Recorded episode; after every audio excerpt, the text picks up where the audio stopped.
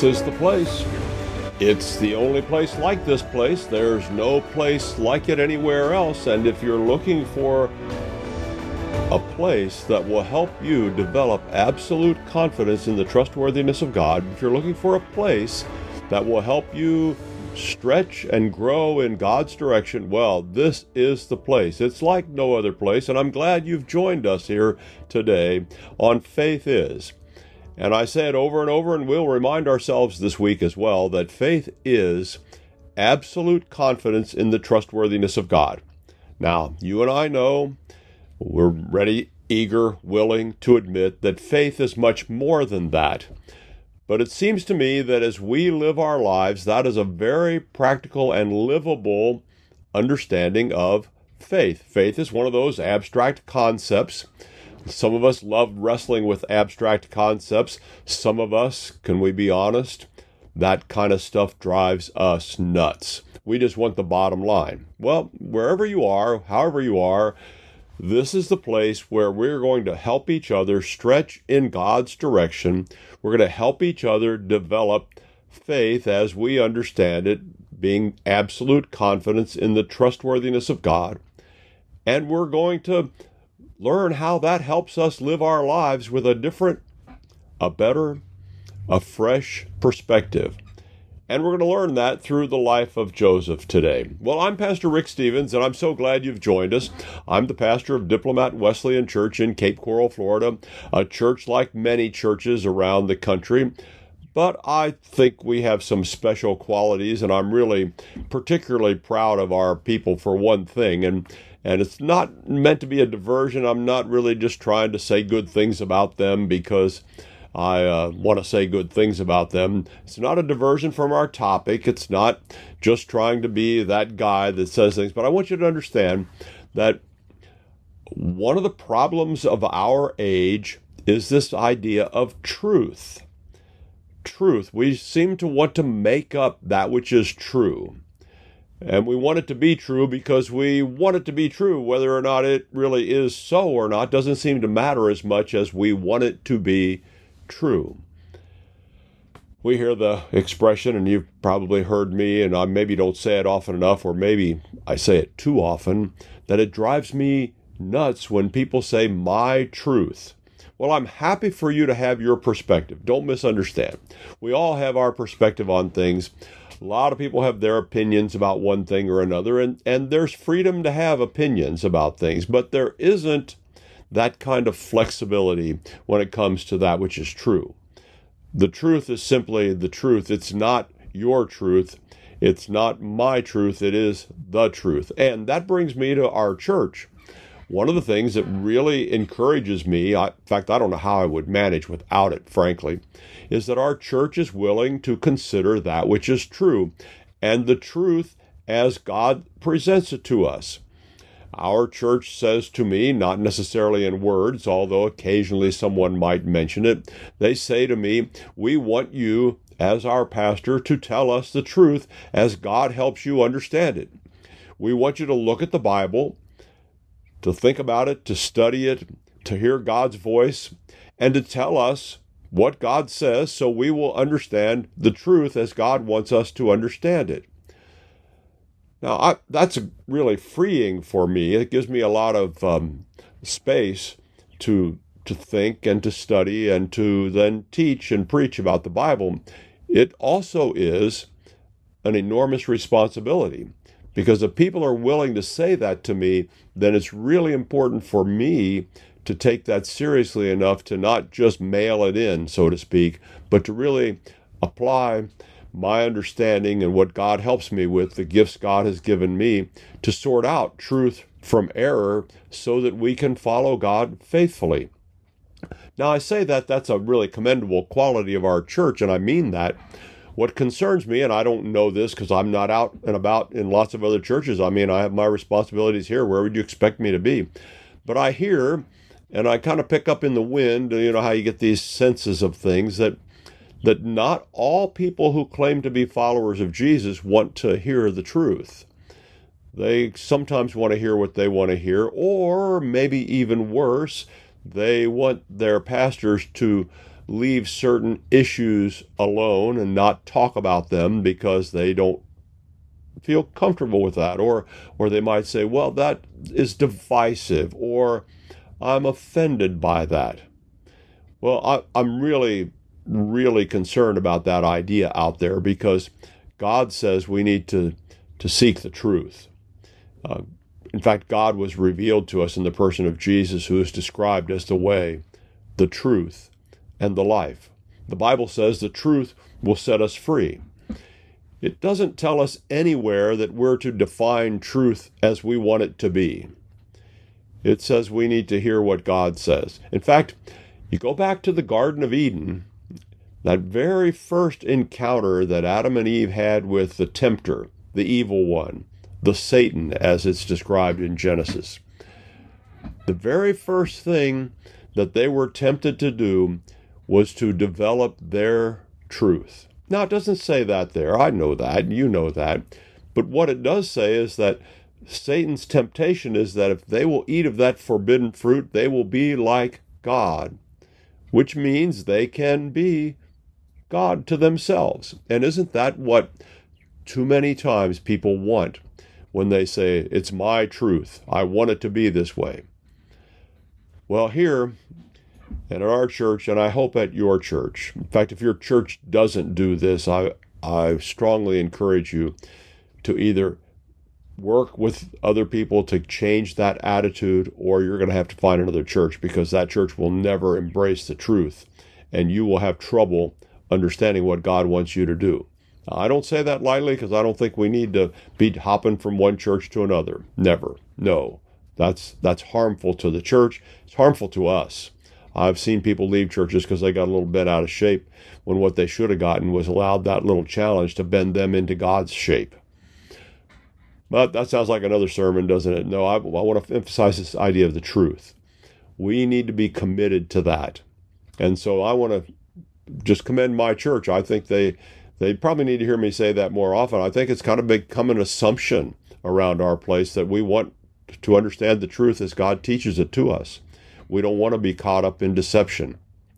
And we live in a world of deception.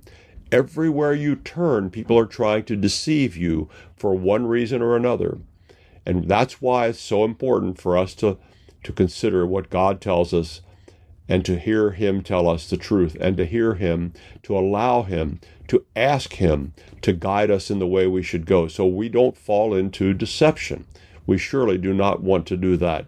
That is a trap. That is a trap from the evil one, and it puts our very souls in peril.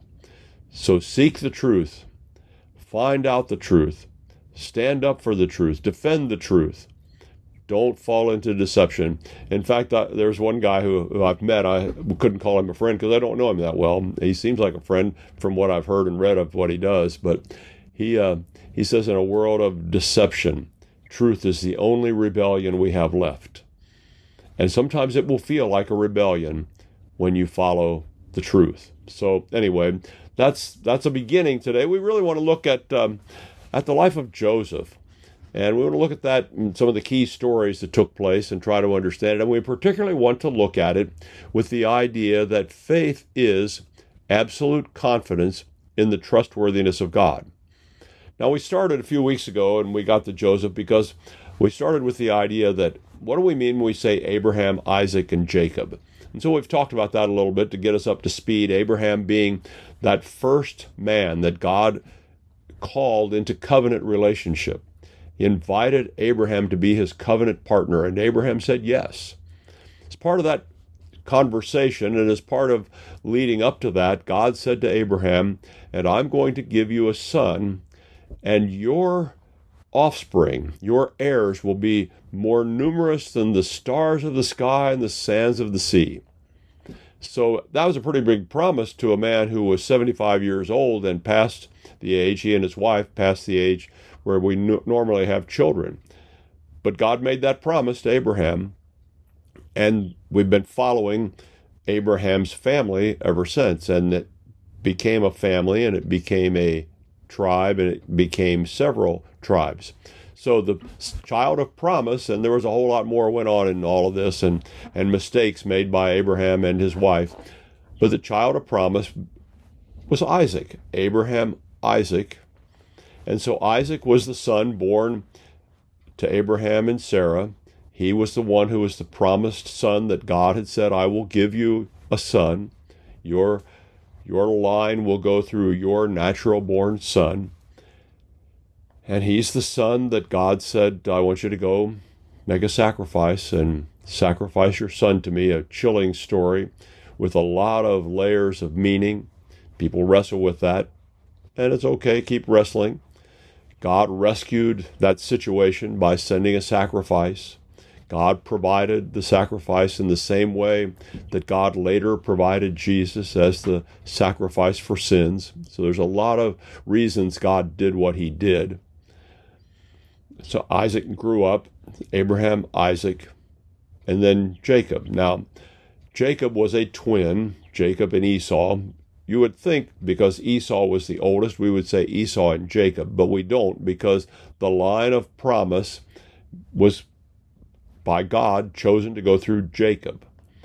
It doesn't didn't diminish Esau. Esau had a great family. He became quite a great people, but for whatever reason, God had decided to continue his people through Jacob. So Abraham, Isaac, and Jacob.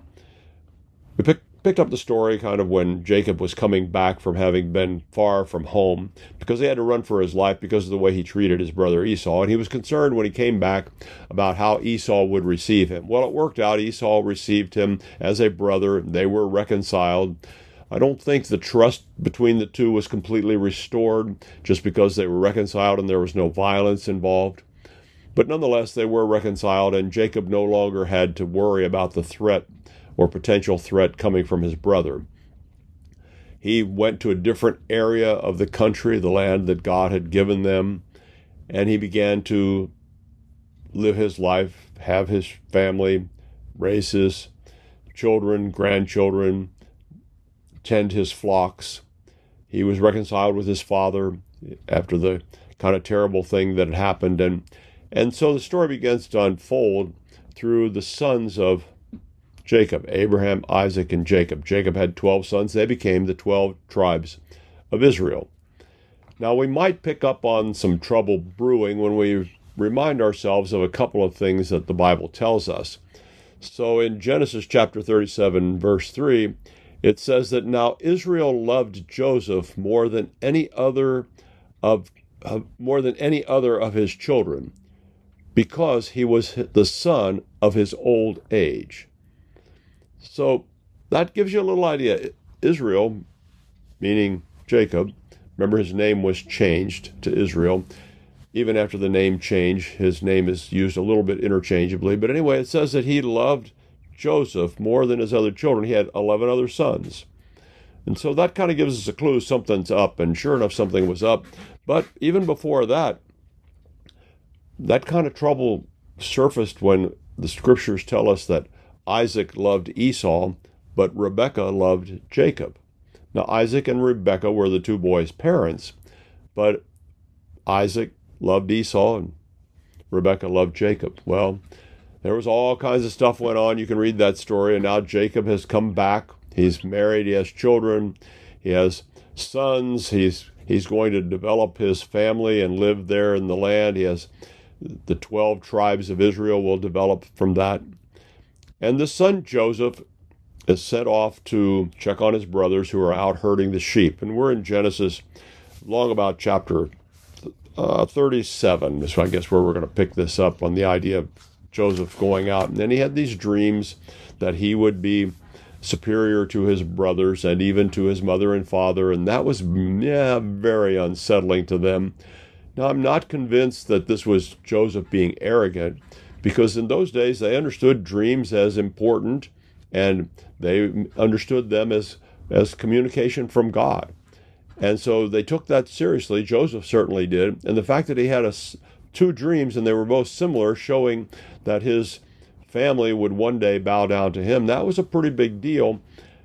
It was as though, and it turns out this way, of course, if you know the story, it was as though God was saying, I have something special for you, Joseph. And so that's why I'm not convinced, and, and um, some people will wrestle with this a little bit. I guess that's fine. You can wrestle with it. But I'm not convinced Joseph was being arrogant here as much as God was saying, I've got plans for you. I've got special things. You know, we talked today about God calling people to certain things. Years ago, the main thing we heard people talk about is God calling them to the ministry. And, and we still affirm that. If God does not call a person to the ministry, they should not pursue it just because they think it's fun, because that's not the point. And can I tell you, it's not always fun, but that doesn't mean it's misery either. Don't hear me say that. Sometimes people jump to all kinds of weird conclusions. Don't do that. But anyway, Joseph, Joseph here seems to recognize that God has something for him to do. So he tells this to his brothers. His brothers, because Joseph was well loved, uh, he had a special coat. Jacob made a special coat for Joseph, set him apart, and his brothers were jealous. They hated him. Well, his father sends him to check on his brothers who are out some distance away, taking care of the flocks. They see him, they attack him, they were planning to kill him. I mean, they did. They thought this was a problem that had to be eliminated. It's just remarkable. They they really really did not like Joseph. They ended up stopping short of, of murder. They put him in a pit. Later, he was sold to some traders who were going to Egypt. They sold him into slavery for for 20 pieces of silver, the equivalent of almost three years' wages for a sheep herder at that time. And away he goes down to Egypt. Now, we don't have a lot of information. Most of what we get from the story of Joseph about Joseph's attitude and what he was thinking comes from the few things that he's quoted as saying and comes from what seems to be his attitude going forward. So here he is, 17 years of age, gets this dream that, or uh, two dreams actually, that he's going to be a great person and they're going to bow down to him. And now all of a sudden, his brothers, the very ones who he said would bow down to him, have now absolutely had it with him and they're preparing to eliminate him either by murder, but ultimately by selling him into slavery.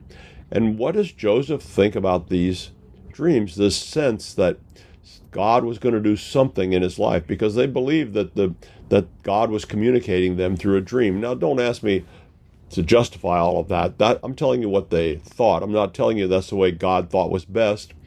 We have a lot more information about how to hear from God today than to depend upon dreams. Okay, so I'm not advocating that you go to sleep and dream so you can hear from God. God can speak to you in much other and probably better ways than to try to figure out a dream. But ancient times were ancient times. We have to understand that. So, with all of this going on, Joseph is hauled down to Egypt, taken into captivity, where he begins to work in Potiphar's house. Now, Potiphar was a significant guy in Egypt. He's 17 years old. He's down there and he is fortunate, really. I mean, nobody's fortunate to be sold as a slave. Certainly Joseph wouldn't have thought he was fortunate in that way. But he was taken to Potiphar's house, and Potiphar is described as an officer of Pharaoh, the, as the captain of the guard, an Egyptian down there. So he had a high place. So his, his house would have been a wealthy house. And as it turned out, Joseph did really well, really well, so that it ended up that that he served that household so well that Potiphar put him in charge of everything. I mean, Joseph ran the place. Now, it wasn't his place; it was Potiphar's place. But, but it's very interesting that that Joseph ran everything. I mean, there was little that that Joseph wasn't involved in. Really, two things. Obviously, Potiphar's wife was Potiphar's wife, not Joseph's wife. So, you know, she would have been off limits. But it also says that that he took care of everything except the food that Potiphar ate. And as we understand it, the Egyptians had some specific dietary practices, and so Potiphar wasn't willing to give that up to Joseph. He still took care of that himself. But imagine, Joseph ran the whole household, the entire place, and Potiphar didn't have to worry about a thing. Now, all went well, and that's pretty good situation for Joseph. He could have been in a worse situation as a slave until Potiphar's wife took a shine to him, we might say. Potiphar's wife looked at him and thought he was pretty good looking. Decided that um, she wanted him to be more than just a household servant, and so she tried to seduce him and entice him. And Joseph resisted. Story goes, Joseph resisted regularly over time. It wasn't a one off thing, it was a regular challenge for him, but he resisted. Good for Joseph, you know. That's a that's a an important observation there. Very important observation. And so he has this really good position, trusted by Potiphar, and yet Potiphar's wife comes along and tries to seduce him. Well, he consistently said no, and that frustrated her because she probably, as the wife of Potiphar, was used to getting her way in anything she wanted, but but Joseph wasn't having anything to do with it. Um, she had power, of course, because of her standing with Potiphar, but, and Joseph is the one in the vulnerable position. So, I mean, it puts him in a real challenging spot, but he continued to say no. He absolutely refused her advances. And, and he seems to have done this for two reasons out of respect for Potiphar, of course, because Potiphar had put him in charge and Joseph respected that. But Joseph also said that he wouldn't sin against God. Now, that gives us a little insight into Joseph's attitude toward God. He wouldn't sin against God. We don't get a lot of straightforward statements in the story of Joseph. We get mostly the story, but here he said he would not sin against God. And we need to remember from that statement that all sin is sin against God. And Joseph seems to have known that, and he absolutely refused to, to, to participate. Well, one day, after this had gone on for a while, she grabbed him by the coat, and now it wasn't the same coat that his father gave, gave him. That was long gone. But he, she grabbed him by his coat, and he, resisting, pulled away from her and left the coat behind and ran out. Well, she took that as her opportunity. She screamed and got the household's attention and flat out lied about Joseph. She said, That Hebrew's come in here and he has tried to assault me. Look, he left his coat behind. She was furious. Well, she was furious because she hadn't gotten her way. And she told the lie to show Joseph just who he was and who she was. Well, Potiphar heard about it and and he he too was furious. Now it's interesting, we don't really know fully about his fury, but there are some interesting developments that make us wonder uh, what he was really furious about. So, long and the short of it is, in terms of Joseph, he sent him off to prison. It seems that it may have been a prison more designed for political prisoners, not maybe the worst prison that he could have been sent to. And so that gives us a little bit of a clue as to say, hmm, what's going on with Potiphar? So maybe Potiphar, and we don't know this, but this this kind of circumstantial evidence makes us wonder about that. Maybe Potiphar has some doubt about whether Joseph was guilty the way his wife said it. Now, Potiphar was in a box. He couldn't say that his wife lied about Joseph. I mean, how do you say that your wife lies about your slave? I mean, you just can't do that. But he had to have been saddened because he had trusted Joseph so much and he had over time developed confidence in Joseph. And now here he was losing his best guy because his wife told this tale. And that's a significant loss because now he has to replace somebody to run his household or he has to do the work himself and so he's he's losing something that he thought was valuable. And so maybe maybe he thought that she was up to no good and that she was partly responsible for what's going on or maybe maybe more than partly responsible because as I mentioned Joseph had a fairly lenient sentence by being sent to prison, but he could have been executed. That would have been that serious of an offense, but he wasn't. So it makes us think that that maybe maybe Potiphar maybe Potiphar had some better ideas as to what's going on here. And and it has to be now a, a terrible blow to Joseph because here he's gone from this dream, the sense that God had something important for him, to a pit from which he's hauled up and sold as a slave, taken down to Egypt and sold to Potiphar's house, where he really finds himself in a pretty good circumstance. And now somebody lies about him again, and he's in trouble. His brothers lied to his father about what went on, and he doesn't know all that backstory, but now here he's lied about, and he ends up in prison. What must he be thinking? Well, we don't know for sure because we're not told, but doesn't Joseph demonstrate what we've talked about here that he has absolute confidence in the trustworthiness of God? And as we go through the story, that'll become more and more evident. But we shouldn't overlook that, that because a lot of us know the end of the story. We shouldn't overlook that Joseph struggles along through the story and he demonstrates confidence in God, absolute confidence that God is trustworthy and that God is going to help him go through this day and the next day and all of the next days. So it goes from pretty good household, a lot of responsibility, trusted by Potiphar to prison. But in, in very short statement, uh, very soon, I should say, in the telling of the story in the scriptures, we discover that all of a sudden Joseph's in charge of the prison. And the guy who's supposed to be in charge of the prison doesn't have to worry about anything because he trusts Joseph, and Joseph takes care of everything. Now, part of what's going on here is the Bible makes it clear that that the Lord was with Joseph the Lord made it so he would prosper. So the Lord was with Joseph in Potiphar's household. The Lord is now with Joseph in the prison. Now, that's the way the story is told. Those aren't words that come from Joseph. But Joseph seems by his behavior, by all accounts of the way he conducted himself, and, and, the, and we know that from the consequences of his behavior, not from straight up story about what he did specifically, but the consequences of his behavior were good. He benefited. The Lord was with him, and it made him prosper.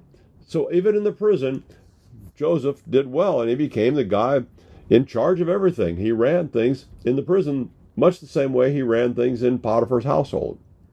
Well, over the course of time, two more prisoners show up, and one of them is the king's cupbearer, and the other one is the king's baker. For some reason, king got upset with them, sent them off to prison. This same prison where Joseph is, and that's another reason why this may not have been the worst prison to go to, because there's an indication that that a different kind of prisoner was sent there because of Joseph's circumstance, and now because of the king's cupbearer and baker. Now, the king's cupbearer was the guy that took care of the king's food and drink to make sure that he wasn't poisoned. So that's a pretty significant responsibility. We don't know why the king was upset with him, but we know that the king was. And the king in this instance being Pharaoh. So don't confuse if I say king and Pharaoh. Understand that's the same thing. In Egypt, they called their kings Pharaoh.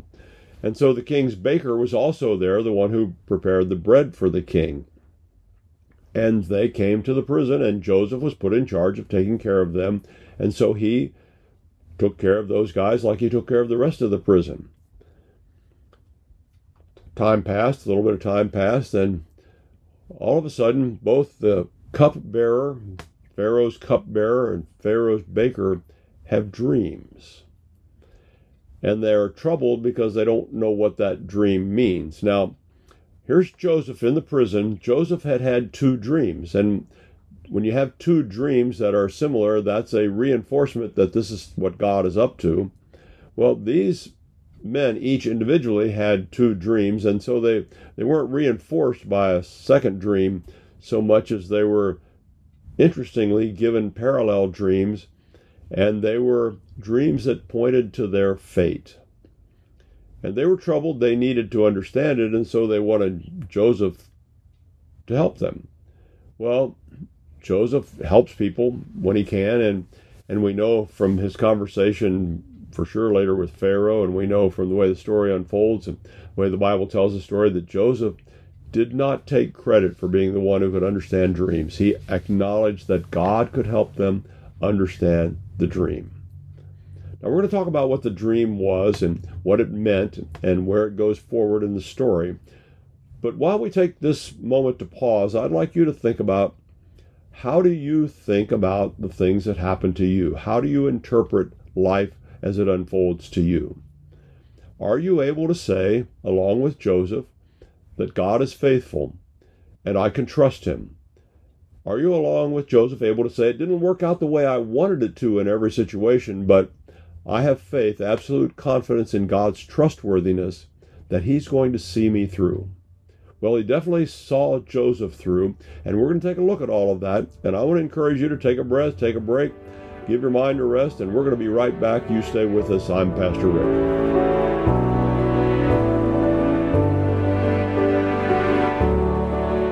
This is Jody O'Malley with Nurses Out Loud. Did you know our body is made up of trillions of cells, and inside each cell, redox signaling molecules are produced?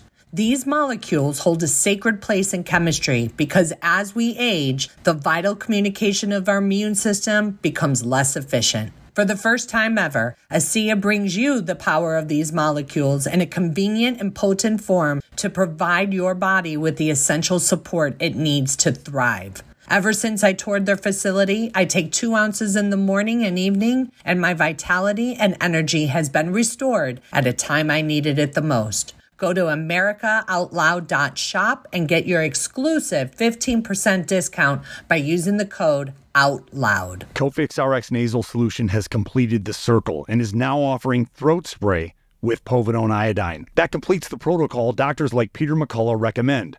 If staying healthy is important, you'll want to make sure to add throat spray to your next order of Cofix RX. For a limited time and exclusive for America Out Loud listeners only, you can save 25% off your entire order.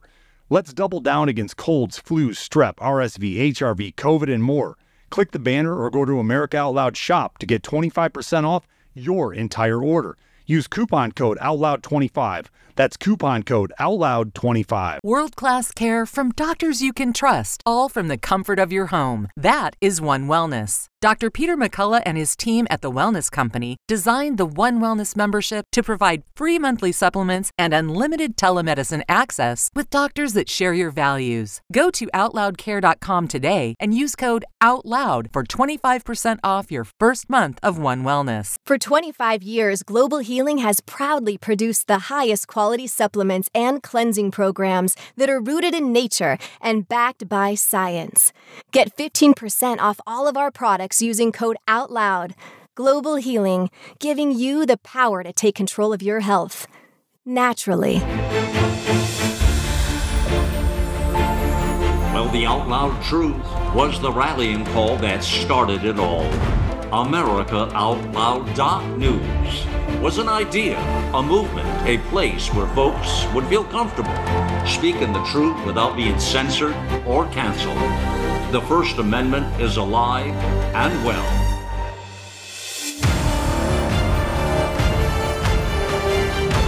America Out Loud Talk Radio. It's a fight for the soul of humanity.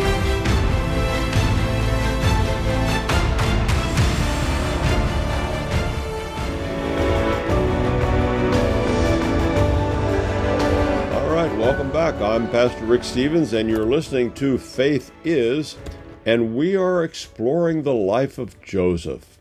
And we've been trying to remind ourselves through Joseph's experiences that we can have faith, absolute confidence in God's trustworthiness. And we've followed Joseph from his dreams that he thought he would be a great person that his family would bow down to, to his experience of being almost murdered by his brothers, thrown into a pit, but rescued from being killed to only be sold into slavery, which at first glance doesn't sound like much of a rescue, does it?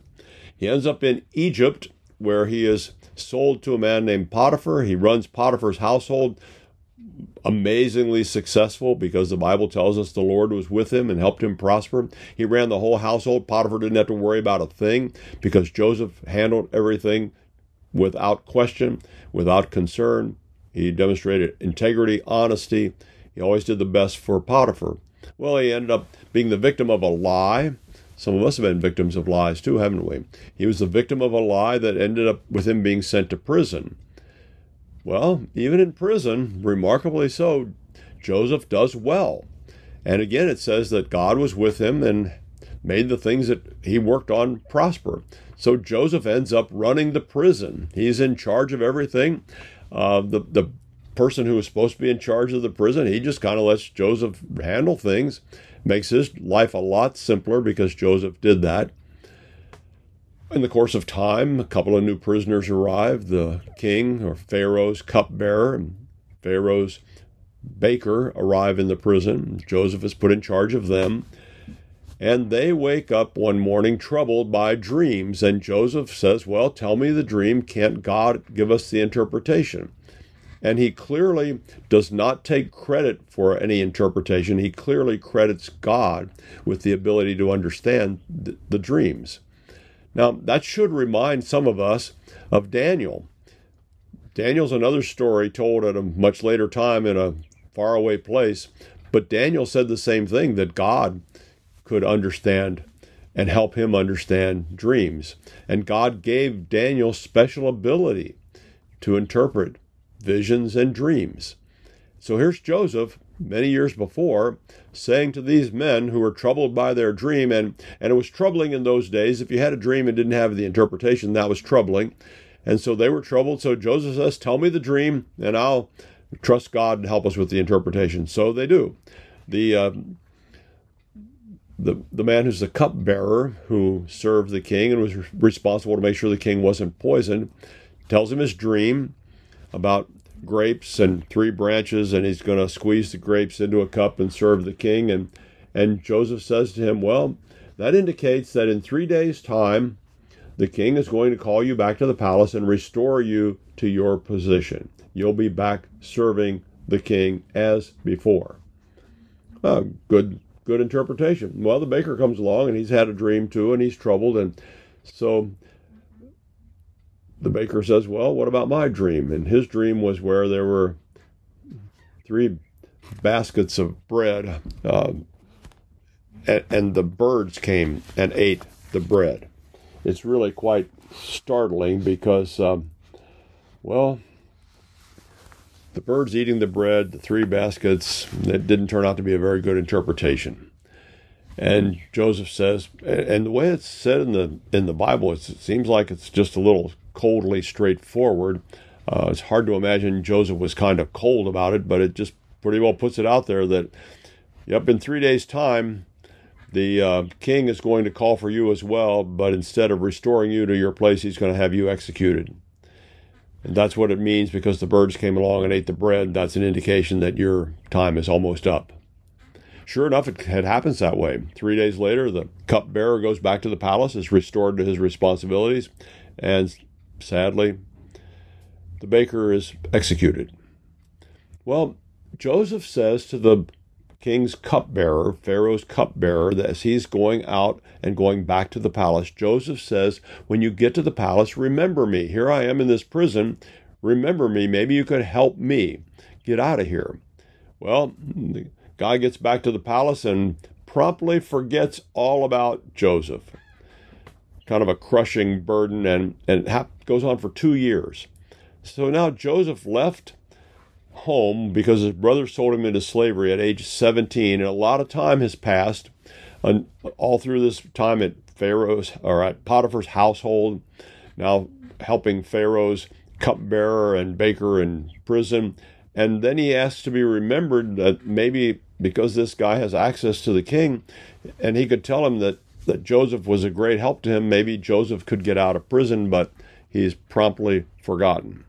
Until two years later, two years later, Pharaoh has two dreams the same night. Now, this is very interesting because, again, we're back to two dreams indicating that this is going to happen and giving the people involves strong indication that God is doing something. And they believe this was a way God communicated to them. Now, Pharaoh wakes up having had these dreams and he is really anxious to have them interpreted. So he calls in all of his guys. He's got lots of guys that handle this sort of thing, lots of them who could help him with the interpretation. We have a lot of information indicating how they would have done that. Not as much in Egypt as we would later in the Babylonian period when Daniel was in the royal court of the Babylonians, and they had extensive volumes of books that would help the wise men of the royal Babylonian court interpret dreams. So Egypt wasn't quite the same as them, but we do know that interpreting dreams was something that could be expected of the advisors to the to the pharaoh, but they couldn't figure it out. whatever they consulted, wherever they looked, they just could not get clarity on what the dreams meant.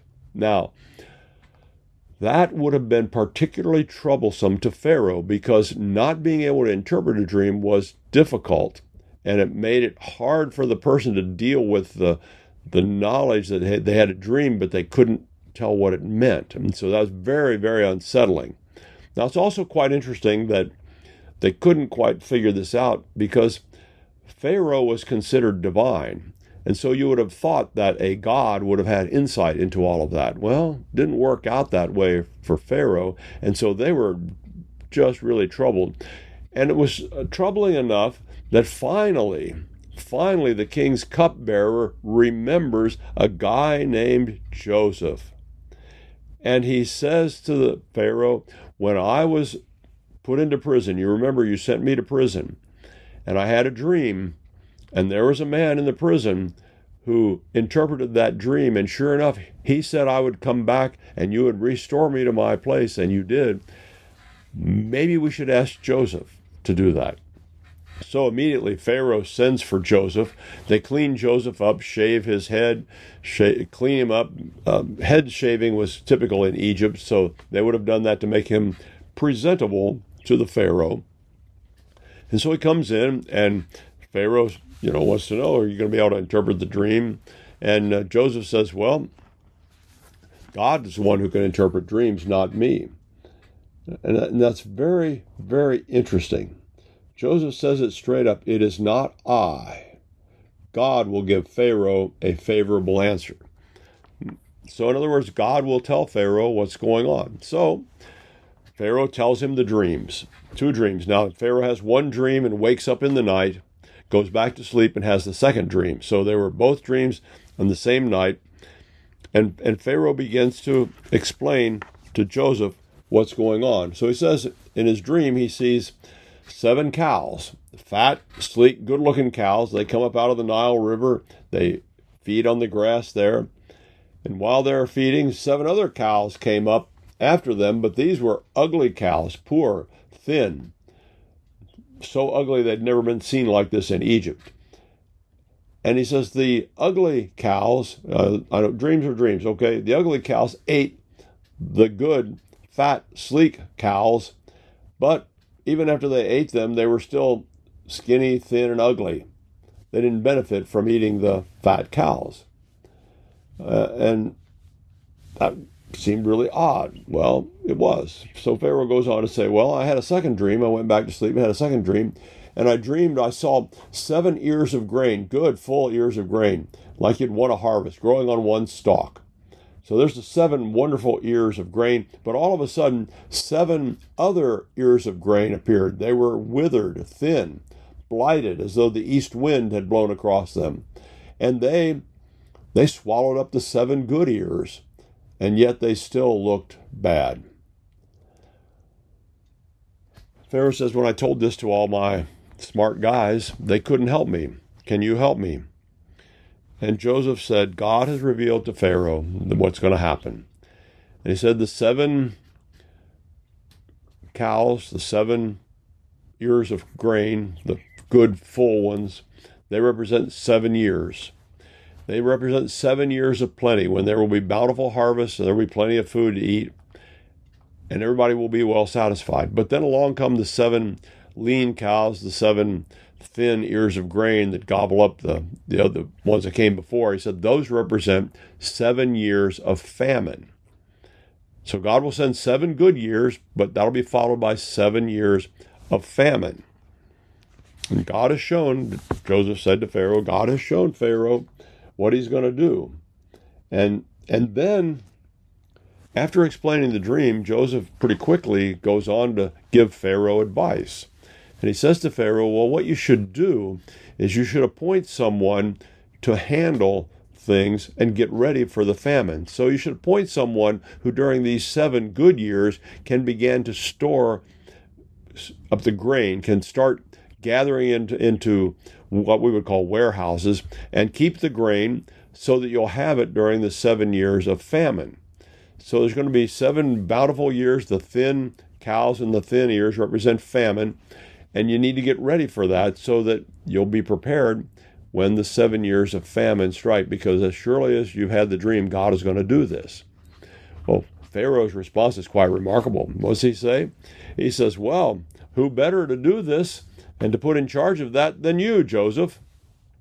Now that's pretty remarkable. Now we know God had helped Joseph. He had been with him and had helped him to prosper both at Potiphar's house and in the prison.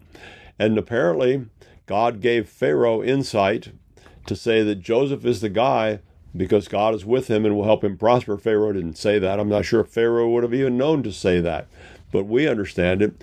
And so Joseph is identified as the guy and he ends up becoming second in command of all of Egypt. Now remember, he was second in command in Potiphar's house, he was second in command in the prison, and now here he is second in command of all Egypt. That is a very big deal.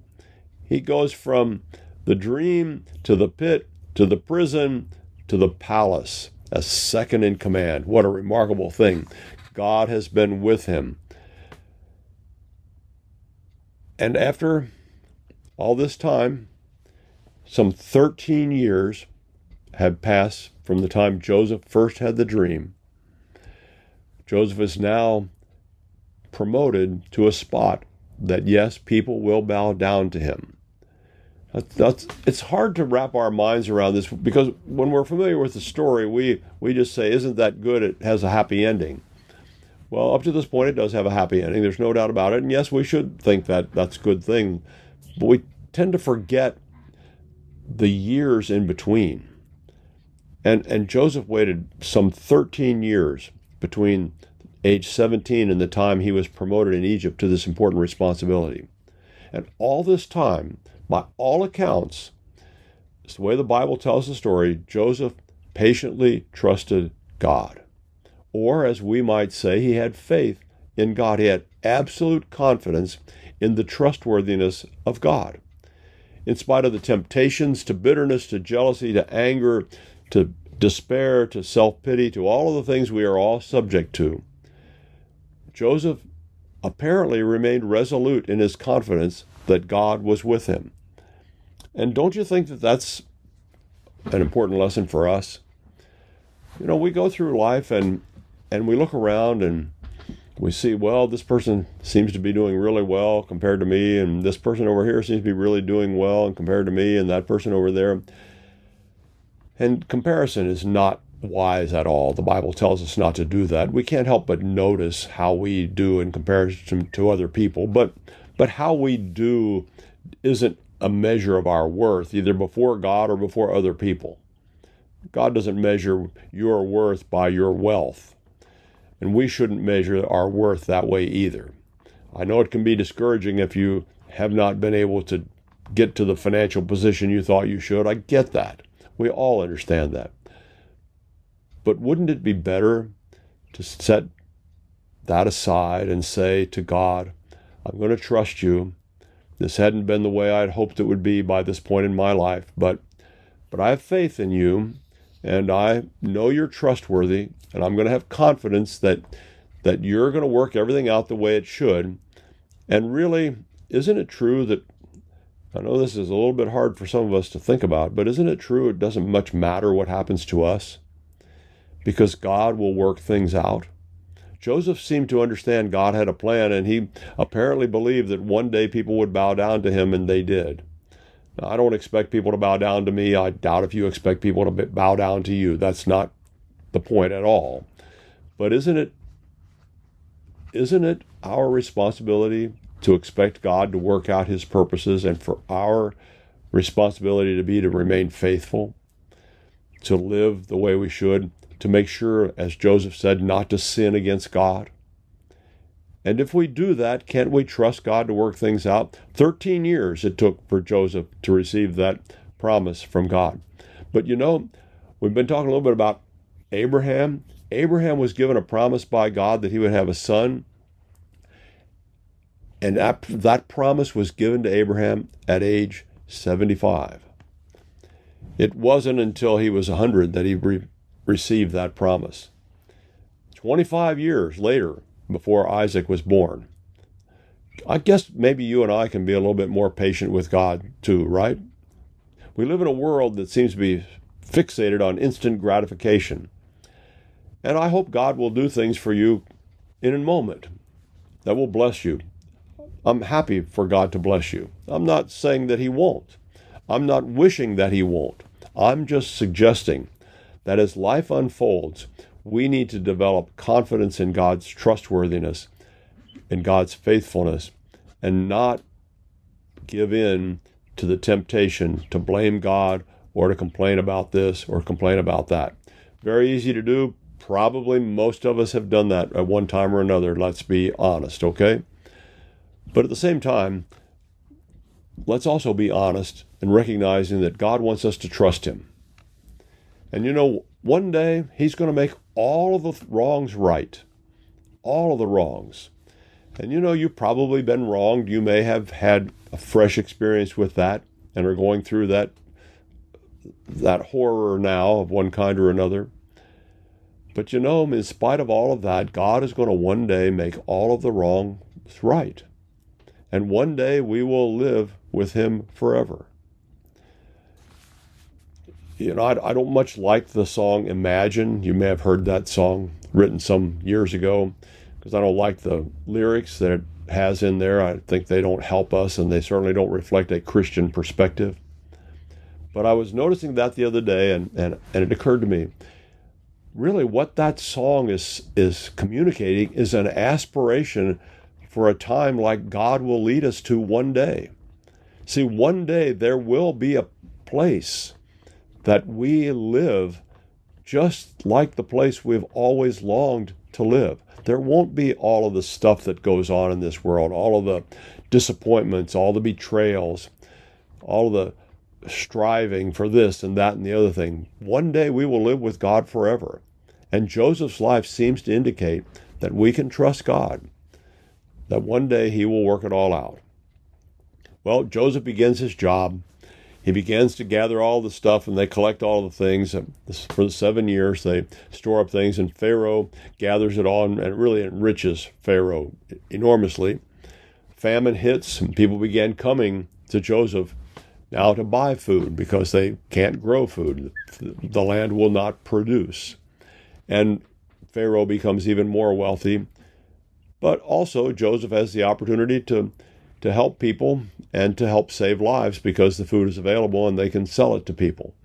And so they do. And, and of course, the famine is so widespread that it affects Joseph's family far off in Hebron, where they were living.